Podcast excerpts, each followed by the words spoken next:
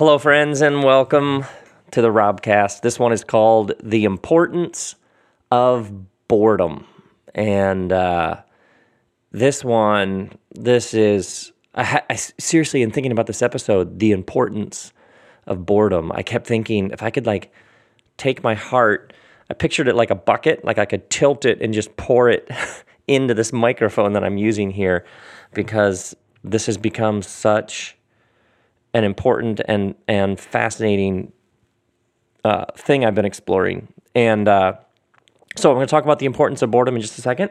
But um, first, I have a new book coming out. It Comes out May 16th. It's called "What Is the Bible?" and the subtitle is "How an Ancient Library of Poems, Letters, and Stories Can Transform the Way You Think and Feel About Everything." And uh, I am, uh, yeah, I'm really, really thrilled for you to read this book and uh, you can pre-order it at robbell.com and get some bonus content that's not in the book itself. And then I'm gonna do a short bookstore tour. So Los Angeles, Chicago, New York, Seattle, Portland, Denver, Minneapolis, and wait for it, Ohio. Ohio, I'm coming your way. I'm bringing the love. Prepare thyself. uh, and all bookstore tour info is at robbell.com as well. Oh, and then um, my friend Pete Holmes and I are doing a show April 17th at Largo. And those of you who have been, uh, that's a club here in LA. Uh, those of you who have been to the shows that Pete and I do, I, I would try to describe it, but um, if there's any way you can be there, it's just always a good time. We'd love to have you. So, those are a couple things that are going on. And uh, now I want to talk about the importance of boredom. And I want to talk about the selective nature of perception. I want to talk about the DMV. Uh, I want to talk about something that's happened to me starting in December. And uh, we'll talk about a passage from the Psalms. And uh, there we go. So that's what we're going to cover here in the next few moments. Um, and here's what I mean by boredom by boredom, I don't mean the boredom that I wrote about in how to in my book How to Be Here, where I talked about boredom as a spiritual disease. Um, that that boredom is a spiritual disease of not believing there's in, anything interesting to create or make here. Boredom as a posture towards creation. Um, and in How to Be Here, I did a whole thing about that. I'm not talking about that kind of boredom. I'm talking about a different kind of boredom. And that kind, this kind of boredom I want to talk about and the importance of boredom, you'll probably have a better word for. So sometimes I just give it a word, knowing that you'll come up with some better way to talk about it, um, probably yourself. But here's what I mean: the kind of boredom I'm talking about, the importance of the boredom that I'm talking about, is that gap. And here's the gap: the gap is related to your phone and to your technology. You know that moment when you uh, you have a doctor's appointment and you check in at the front desk, and then they say, um, "Once you have a seat, the doctor will be with you in a minute." And so you go and you sit down, you look at the coffee table to see if there's any interesting magazines. If there aren't any interesting magazines, what do you do? Right. Exactly. Right? Because you're like all the rest of us. You tilt your head down and up comes your cell phone. Or you're waiting for your kid, and your kid's piano lesson is going to be another three minutes, and you're standing there and you realize, oh, I've got three minutes. What do you do? Out comes the cell phone. Or you're in a restaurant and the person that you're eating with goes to the restroom and you look around for a second, and then what do you do? Yeah, if you're like the rest of us, you pull out your phone. Or you'll see a whole family at a restaurant three tables over, and there's a lull in the conversation, and each one of them pulls out their phone.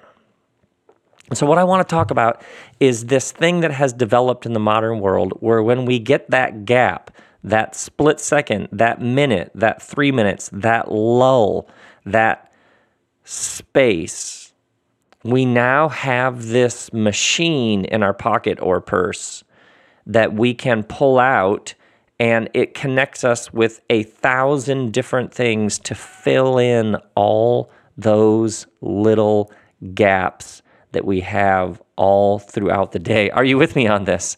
And here's the thing it's great that we have news and photos of our friends' puppies and things that you need for your house that you can buy with one click. Exact wonderful, wonderful. But I also think it's doing something really, really destructive. And so I want to explore the importance of boredom and the importance of, in those moments, sometimes not filling those little gaps, those little spaces with more digital stimuli, but just sitting in the quiet and in that space and not filling your eyes, ears, brain, but just letting yourself listen and be calm and still. And the why uh, the reason why I tell you this is uh, last November I finished this tour and I'd spent a lot of time last year on airplanes and hotels and talking to people um, lots and lots of times lots of hours with a microphone in front of a crowd of people and then afterwards talking to people and answering questions and doing all that kind of thing and by the end of last November, I was cooked. I actually actually think I even did a Robcast episode about this.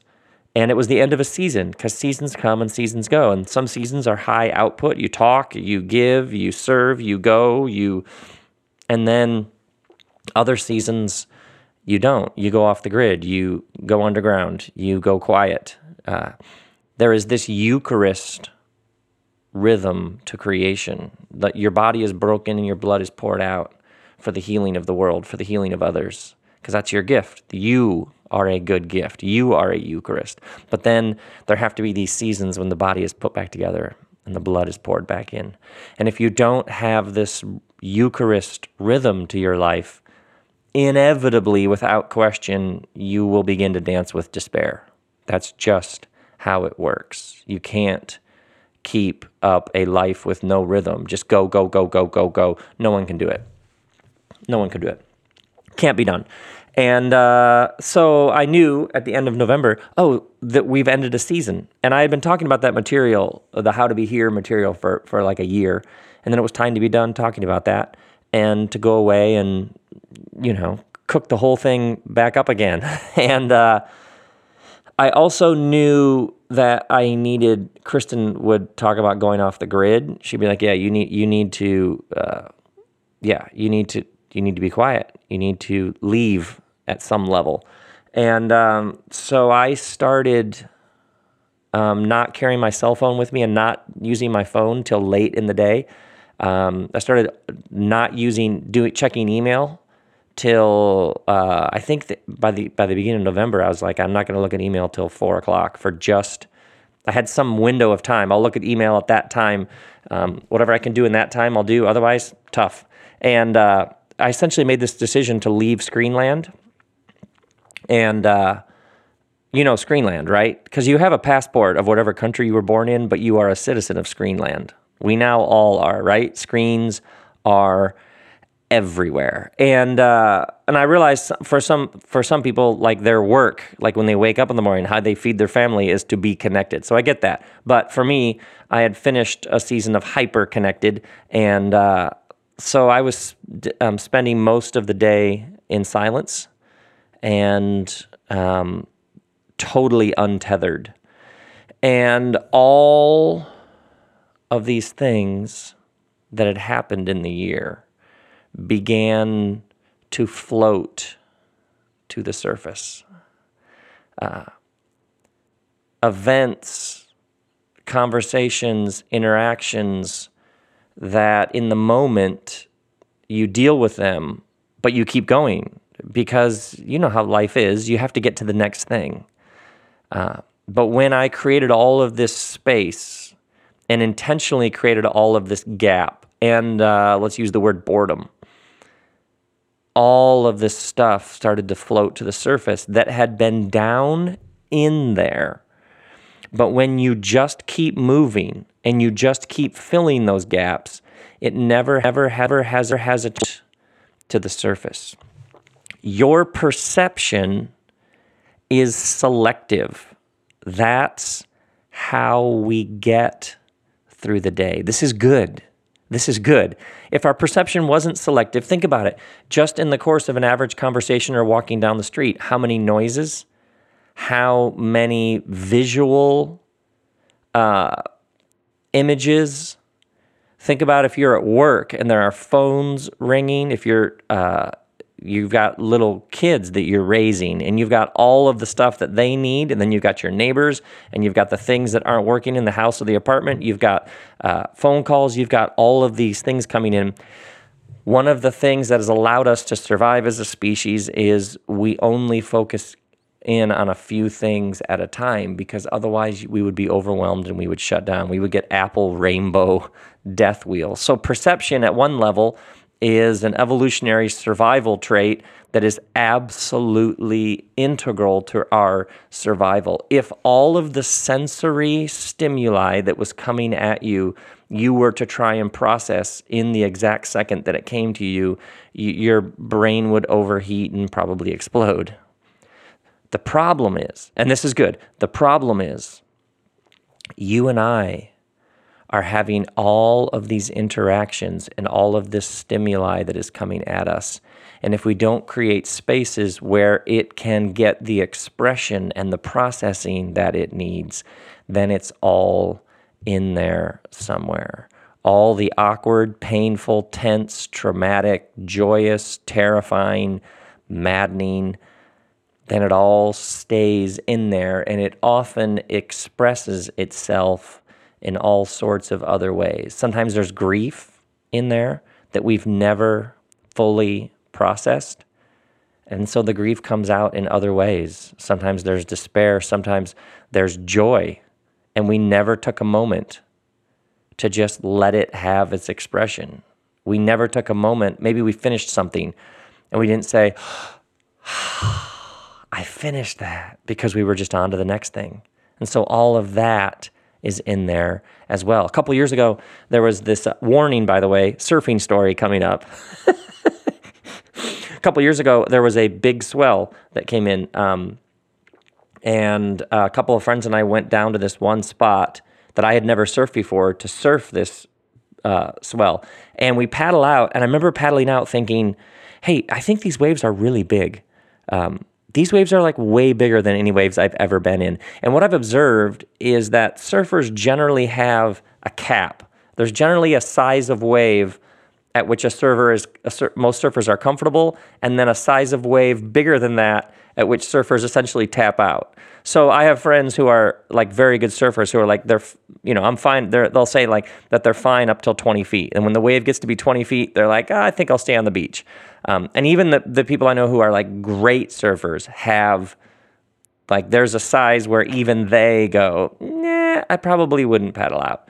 Um, and I mean for me it's like anything over head high, and I just complete I just whoa oh man. But um, we paddle out and I say to my friends, hey, how, how big are these waves? And I'll never forget my one friend saying, well, these are at least 10. And I just, oh, what am I doing? Because I'm a rubbish surfer. Uh, what I lack in skill, I make up for in joy, but I'm a rubbish surfer. And I'm out there like, oh, that these are like houses coming. Like when the first big set came through, I was like, this is like a, these are like houses coming at me in the water. Um, and one came in and I paddled into it. And what I didn't realize is we were surfing the end of the day. So the sun was just about to hit the horizon line. And uh, what I didn't realize is that when I dropped in on the wave, the wave would then be between me and the sun. And so I drop in on the wave and it gets dark. It's like dark in there. And the second thing I didn't realize is that that much water the wave is breaking like right behind you because you're like right there tucked in on the shoulder of the wave. So the the wave behind you, it's breaking and that's loud. It's like a lot of water, like twice as much water as I'd ever size of a wave I'd ever been on. Um, that noise is uh, well, I, I don't know what the word is loud. So all of a sudden I'm like, wow, it's dark and loud in here and everything became really, really simple and focused. It was like there was like this one voice of dialogue, which was don't fall, don't fall, don't fall, stay up, stay up, stay, stay where you are, stay up, don't fall. So I take the wave in, and there's this moment when when you get to the, almost to shore, and if you you can pull out over the end of the wave right before it's done, and it's like is seriously the greatest feeling you're. And so I pull out of it and paddle back out, uh, having had like the greatest ride of my life. And your body is so jacked with adrenaline. I'm so like euphoric. It's it's like you're paddling, but you're also floating. Uh, now here's the here's why I tell you the story. For probably three months after that, I would on a regular basis have like a full body shudder in the middle of the night. like I would wake up with like a uh, and um, I hope that sound I hope that sound conveys itself properly on a podcast, but like this like shudder and it would be the middle of the night, I would be sleeping and suddenly I would be back on the wave. And it but it wasn't the euphoria. It wasn't that transcendent feeling of riding an orbital pattern of water across the surface of the planet. It was a terror of, oh, if you fall, that's really going to be bad. And it happened the first time, I was like, well, that's weird. It happened the second time, I was like, huh, I wonder what that is. The third time it happened, I remember I began to think, I wonder what this is. Because essentially your body's talking to you all the time. I wonder what this is. And I began to realize over the next month or two, when it kept happening, oh, it's like in the moment, I just had to get down the wave and then paddle back out.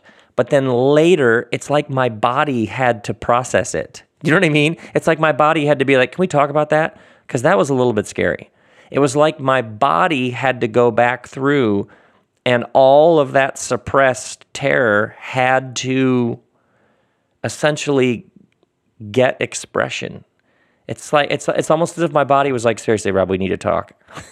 we we we got to talk about what happened back there because you just kept going. But but that uh, there, we have some unresolved things we need to discuss. And the reason why I tell you that is because when uh, 2009, when my wife Kristen was pregnant with our daughter, she got this pregnancy induced asthma where she could barely breathe. And and we actually told about this in the book. Kristen and I wrote a book together about marriage called "The Zimzum of Love," and uh, we actually tell the story in the book. What happened is something about being pregnant made it very, very, very hard for Kristen to breathe. And we went to tons of different doctors, and they were all like, uh, "Yep, you have pregnancy-induced asthma." And I remember literally with one doctor saying, "But how do we make it better?" And the doctor saying, "I have no idea. I, I just have no idea." Uh, but what it meant is Kristen would regularly throughout the day have moments when she couldn't get enough air. And she would try to breathe. She would have to get really still. And then she would try to take a breath. And then she would try to take another breath. But oftentimes, when she felt it coming on, she would say, I don't know if I can do it. I don't know if I can do it. I don't know if I can make it. I don't know if I'm going to make it. And I would have to sit there helplessly, um, almost like willing her to breathe, um, not knowing if. So we were in and out of the emergency room. It was, uh, it was terrifying actually. And eventually, and so for Kristen, it was like every day, 20 or 30 times a day, she thought she was going to die. Um, and that was for the final three months of the pregnancy. And she had this oxygen tube, which didn't really help. Um, but then when, when our daughter was born, the asthma went away and she was fine. But here's what's interesting. Then, so we came back from the hospital, and then we would start taking these walks, and Kristen would need to tell the story all over again of what it was like to feel like she was going to die because she couldn't get enough air multiple times a day for days and weeks and months on end. And we would often go out for walks and she would tar- start talking about it and start crying and and then the next day we would go out and talk walk take another walk and she would start talking about it again and the tears would start coming and I would say, "Tell, t- tell me, tell me more." The next day we would go out for a walk, and what we noticed is as we would go out for these walks, and as she would talk about essentially this the trauma, um, ever so gradually over the next weeks, which turned into months, she would start to talk about it, and there would be less tears, and then gradually there were no tears. It it was as if she had to talk the trauma out of her body because it was in there and it needed expression. Uh, and she and I have often talked about how th- that's what happens in the course of life is people are mean and nasty. Um, you have uh, terror or trauma involving your physical body. You have massive financial stress. Uh, sometimes it's the opposite. Sometimes it's joy. Sometimes it's accomplishment. Sometimes it's a rival. You finally made it. Sometimes it's, oh, we did it. That like we launched that kid. Or, oh my word, that business, we actually had that idea and it actually happened. Sometimes it's the terrifying. Sometimes it's the celebratory. And sometimes it's something in between, but it's in there somewhere. And if you don't, create the space for it to be processed and be given whatever expression it needs, then it's in there somewhere. See, for many people, the body is their how they think of themselves. That's the boundary. And so the bodies of your boundary are the bodies of yourself. But it's probably better to see yourself as a wider phenomenon of desire and memory and consciousness and will um, and ambition and sorrow, it's probably better to see yourself as a larger phenomenon and your body is something that's happening within you. You like that? Uh, your, your body is something happening within the larger phenomenon that is you. And so what happens is you and I have these experiences.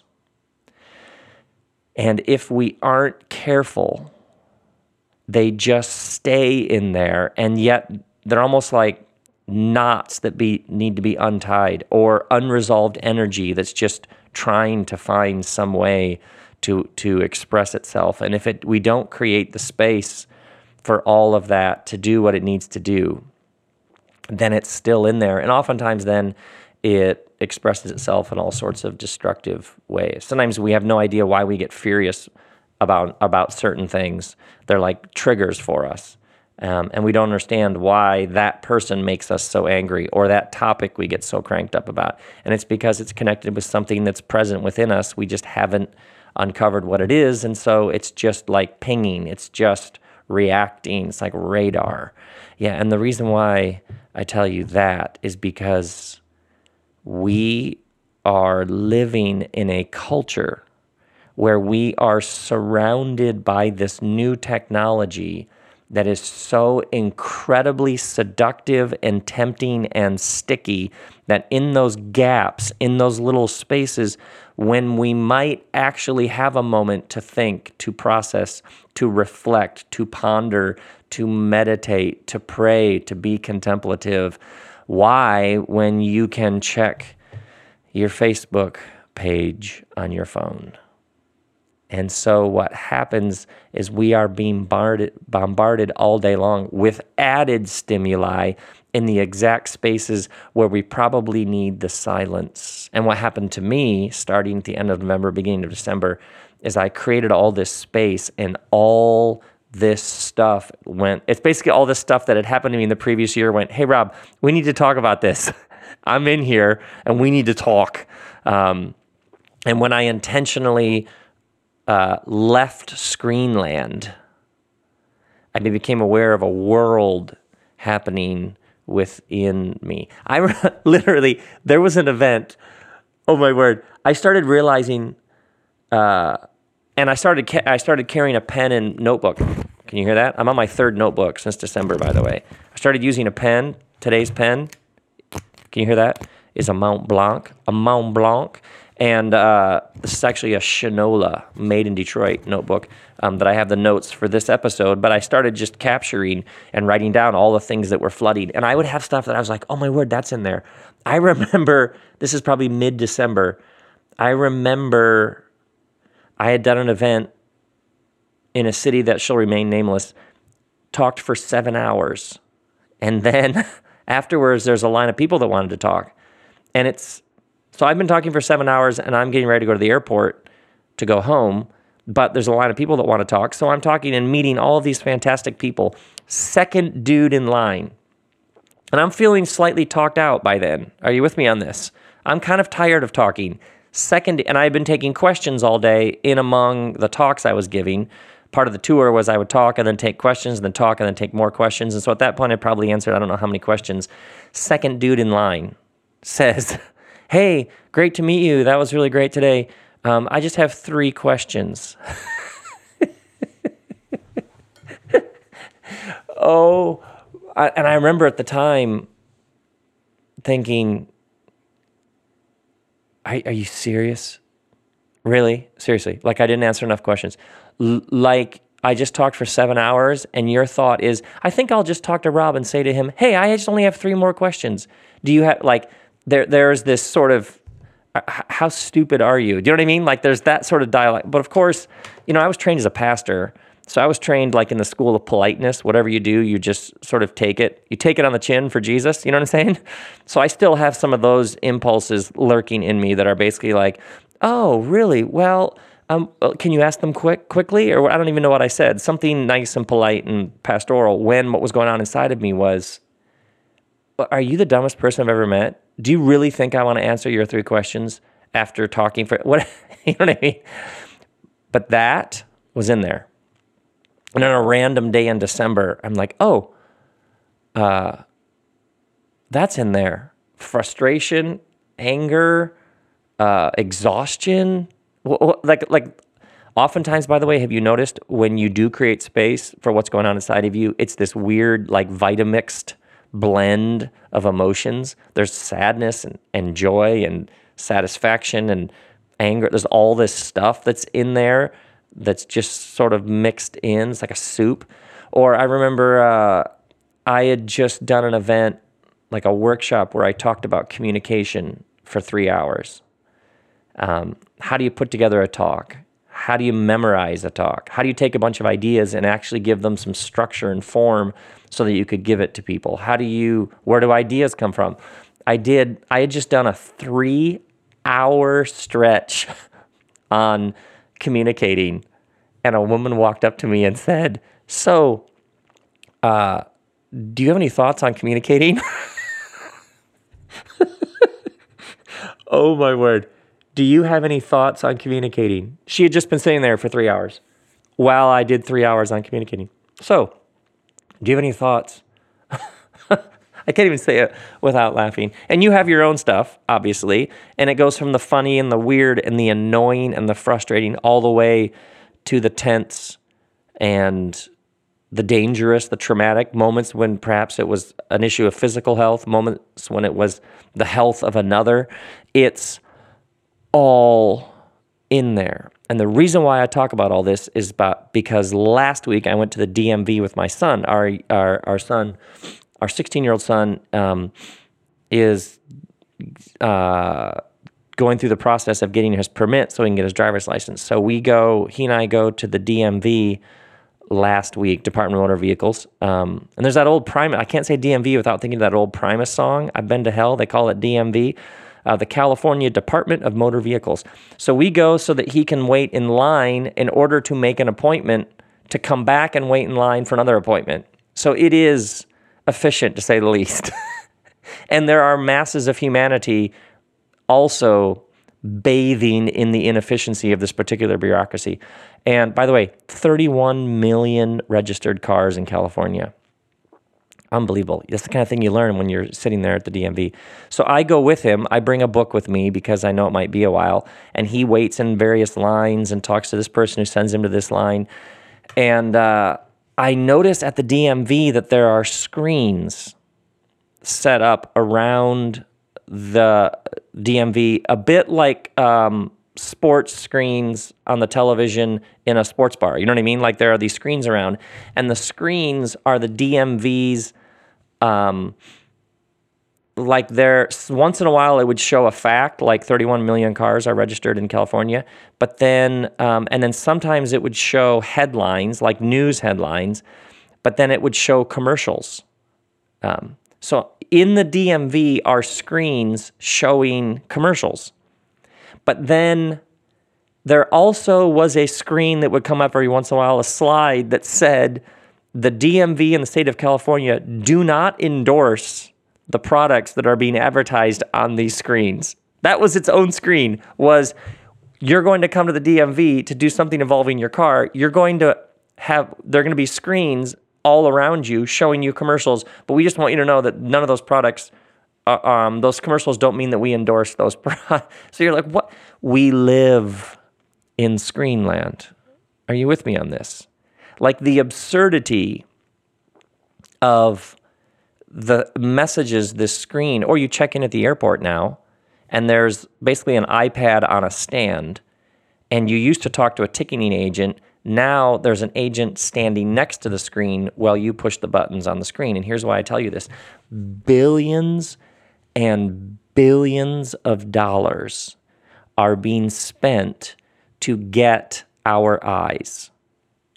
Billions of dollars are spent to get us spending more time on a screen. It, it is it is so pervasive. Or you think about social media, billions and billions and billions of dollars are being spent to lure us into participation because every single time we click, we are giving somebody somewhere data. And I know this is starting to sound a little bit conspiracy ish, but just stay with me because Screenland is the new norm. You're at the DMV and there are literally commercials hanging from the ceiling. And here's why this is interesting this has never happened in the history of humanity. This has never happened. Human beings have never had this much effort, capital, money, expertise, and creativity being spent to fill all of those little gaps and moments of maybe boredom that happen throughout the day. Moments when you might spend some time reflecting, pondering, wondering, processing, feeling, gaining insight and understanding about what is present within you. Think about how much of the subtext, because everything is about stories. Think of how many of the advertisements about how you can now watch sports on all your different devices, how you can now get movies on the go, how you cannot. Think about how many of it is you'll never be bored again. Think about how many times you are told the story with this new piece of technology that is wireless, that is transportable, that goes wherever you go, that gets you all of uh, the endless movies, shows, whatever it is, keeps you connected. You'll never be bored again. You'll never be bored again. You'll never be bored again. But the problem spiritually is that those spaces of would be perceived boredom are the spaces where you and I deal with the stuff going on inside of you. The problem is all of those spaces when you're not staring at a screen are opportunities to explore the vast interior that is called the soul. And so we have more ways to connect than ever, and we are less connected with ourselves than ever. Think of the difficulty of being in a relationship, a long term relationship. If there is a world of things that you are carrying around that you aren't aware of, and you are trying to interact with somebody who has a world of things that they are carrying around trauma, joy, anger, frustrated ambition, wounds, whatever it is. And the two of you are living in a culture that is unique in the history of our species where billions of dollars are spent that you could just fill every one of those little gaps and never have to go a layer deep, two layers deep, three layers deep. I was on an overnight flight to London, LAX to Heathrow, which is what, 11 hours? The dude next to me was on his computer doing email, went the whole flight. It was an all night flight. I'm like, first off, let's eat. Let's watch some movies. Let's go to sleep. Every single time I woke up, that guy went the entire, he, he worked straight through without coming up for air or taking a break all night long. You can now do email and stay connected in the middle of the night, 30,000 feet above the Atlantic Ocean. And here's the thing not all of this is making us smarter and more insightful and wiser. Some of all of this is actually disconnecting us from the depth of our own pain, loss, joy, heart, soul. There's this great line in the Psalms or the Psalm writers, the collection of poems and prayers in the middle of the Bible. The writer says, When I kept silence, my bones grew weary. The writer is talking about ways he had wronged others, um, but it could be whatever you're carrying around. When I kept silent, when I didn't confess, when I didn't drag it up, when I didn't dig it up, when I didn't give it expression, when I just kept it down in there, my bones, my bones. So you have ancient Hebrews understanding that you are an integrated being and all of this experience and these experiences that you are having, it's like you're storing them in your body, you're storing them in your bones. People even talk about a pain body, the ways in which unprocessed trauma is just lingering at like a molecular cellular level. Now, there's all sorts of fascinating, very wise, intelligent people who are talking um, and have given all sorts of interesting language to this. Or I love it in the Psalms. There's one line that says, "Be still and know that I am God." And if you think about the divine as ground of being, as source, uh, as that of which nothing greater can be conceived, uh, that of ultimate absolute being in its most pure, unadulterated form, how do you how do you stay grounded and centered? How do you not get thrown and tossed by every wave that comes your way? Be still. Be still. Be still. Be still. And, and Jesus talked about this. Uh, he has this great line about what comes out of your heart. That's what makes you unclean. He's talking to this, this religious establishment who have very strict rules about clean and unclean and cleaning the outside, but he keeps talking about what comes out of the heart is where things are stored up. Yes, my friends, we need to reclaim the importance of boredom. We need to reclaim the importance of those moments, the gaps when you have an extra 10 seconds, an extra minute, an extra four minutes, an extra two hours. And all with that is within you. And, and and the really interesting thing is you are actually far more interesting than you realize. For many people who are unaccustomed to probing and exploring the inner life, nothing sounds m- more boring than silence, stillness, meditation, calm. Nothing sounds more boring than just sitting, staring straight ahead. Uh, but actually you are fascinating. The reason I know that is because I often meet people and I just begin asking them questions about their lives. And it's so interesting how often people will say things that are fascinating. And I'll say, wow, that's really interesting. And they're say, they'll say, it is? I, I never thought about it. Yeah, that's the problem. That's the problem. You are far more interesting than you realize. So, a couple very practical ways to think about all this. Um, first off, in reference to your uh, the machine that you carry around everywhere you go, also known as the cell phone. Uh, one of the most, I mean, this is this is like 101 leaving Screenland, but can be incredibly helpful. Is just to ask yourself, do I need it? Now, obviously, some people need it all day long for their work, for their kids, for whatever it is. Got it. I totally get it. But one of the more interesting things is simply to ask yourself at key times do I need this? Like you're going into a restaurant to meet a friend, do you need the phone? Because you could leave it in your car. You could just leave it in your car and you could come back out afterwards and it would probably still be in your car. Or when you leave work, uh, do you need to have it on? Even for the commute, does it need to be on? Even for just a three hour window, especially if you have kids. Uh, you could always check it in two hours. Do you need it? Secondly, what um, what I love is to have pen and paper. Um, so here's something you can try. All my Robcast friends, try this. Um, find a notebook and a pen and carry that with you.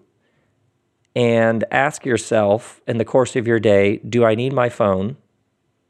And if you think, well, I actually don't need it for the next 15 minutes, I don't need it for the next half hour, I don't need it, um, but carry the notebook and pen with you and notice what's happening inside of you. Notice if any recollections or memories or events come to the surface. It's been shocking to me how many awkward, painful, unreconciled, strange interactions I have, like we all do, because we live in the world with other human peoples. Um, it's fascinating to me how often something will come to mind and I will realize that in the moment, that was like a massive stressor. And I just kept going because you, cause you have to, because you got to go to the next thing. And I'll discover a whole world that was present in that interaction. Oh, I was angry. They were this, I was this, they were this. I wonder if that's what they meant by that. All of this is going on just below the surface. I'm telling you, I this this uh, this is like the closest I get to a guarantee or a promise. Uh, you try this. You try practicing the importance of boredom.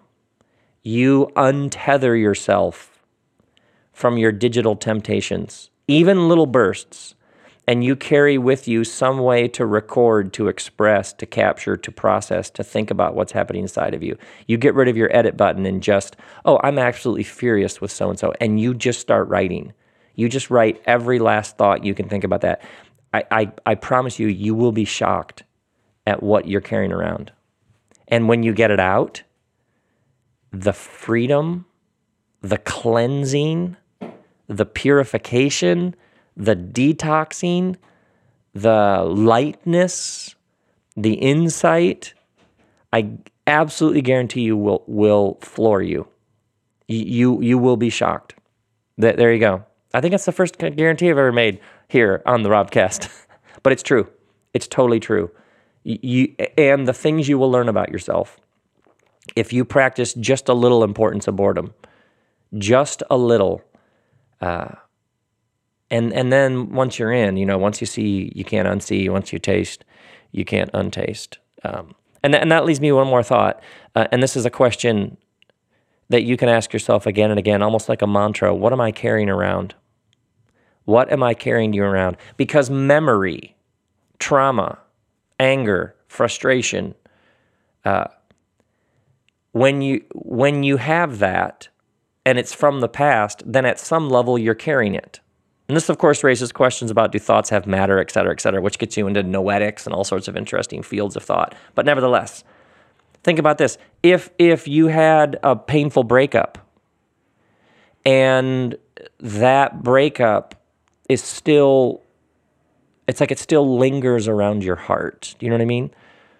Uh, then at some level you are carrying it around with you.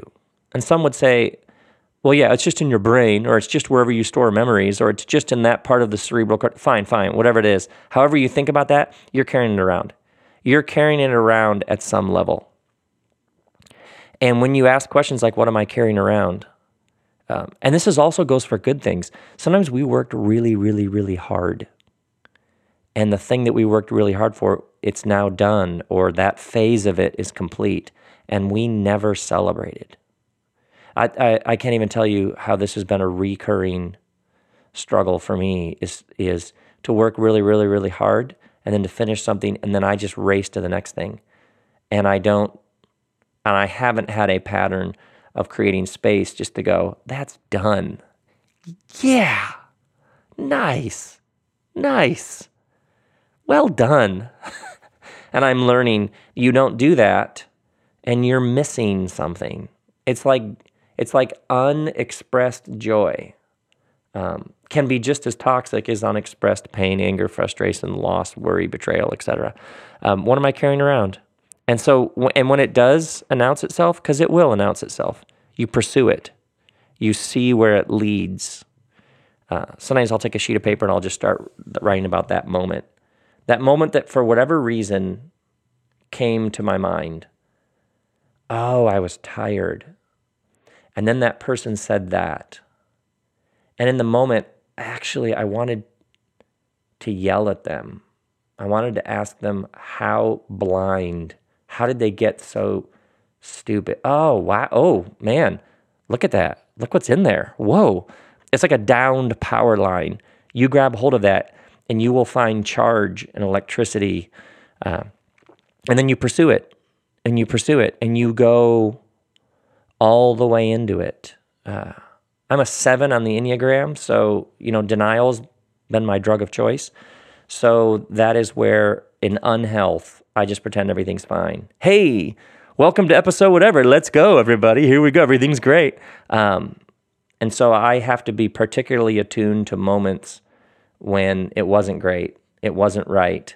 I was uh, in great pain, and I just pretended like things were fine, and I just kept dancing. So for me, I know to pursue those. Oh, there's a ton of pain there. Are we really going to open that door? Yes, we are going to open that door because you do that. And here's the thing you do that, you name it, you see it, you feel it because at the time you refuse to feel it. And then here's the thing you're no longer carrying it around. It's now reconciled, it's now expressed, it's now not a mystery. And that, my friends, that will set you free. That's the importance of boredom is you begin to discover all that's going on inside of you and you begin to become free in ways you never knew. That is the importance of boredom. You begin to meet the divine ground of being. Be still and know that I am God. You begin to find out what comes out of your heart. You begin to find all these things that you're carrying around in there.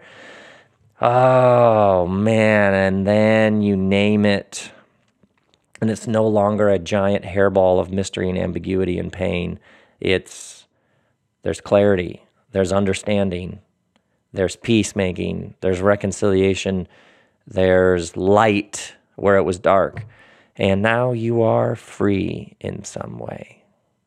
We are living in a world in which human beings, in a way that's never happened in our history, are being fire hosed with digital stimuli all day long. Billions of dollars are spent to get your eyeballs in all of those moments, those gaps, those little spaces when you have freedom of intention.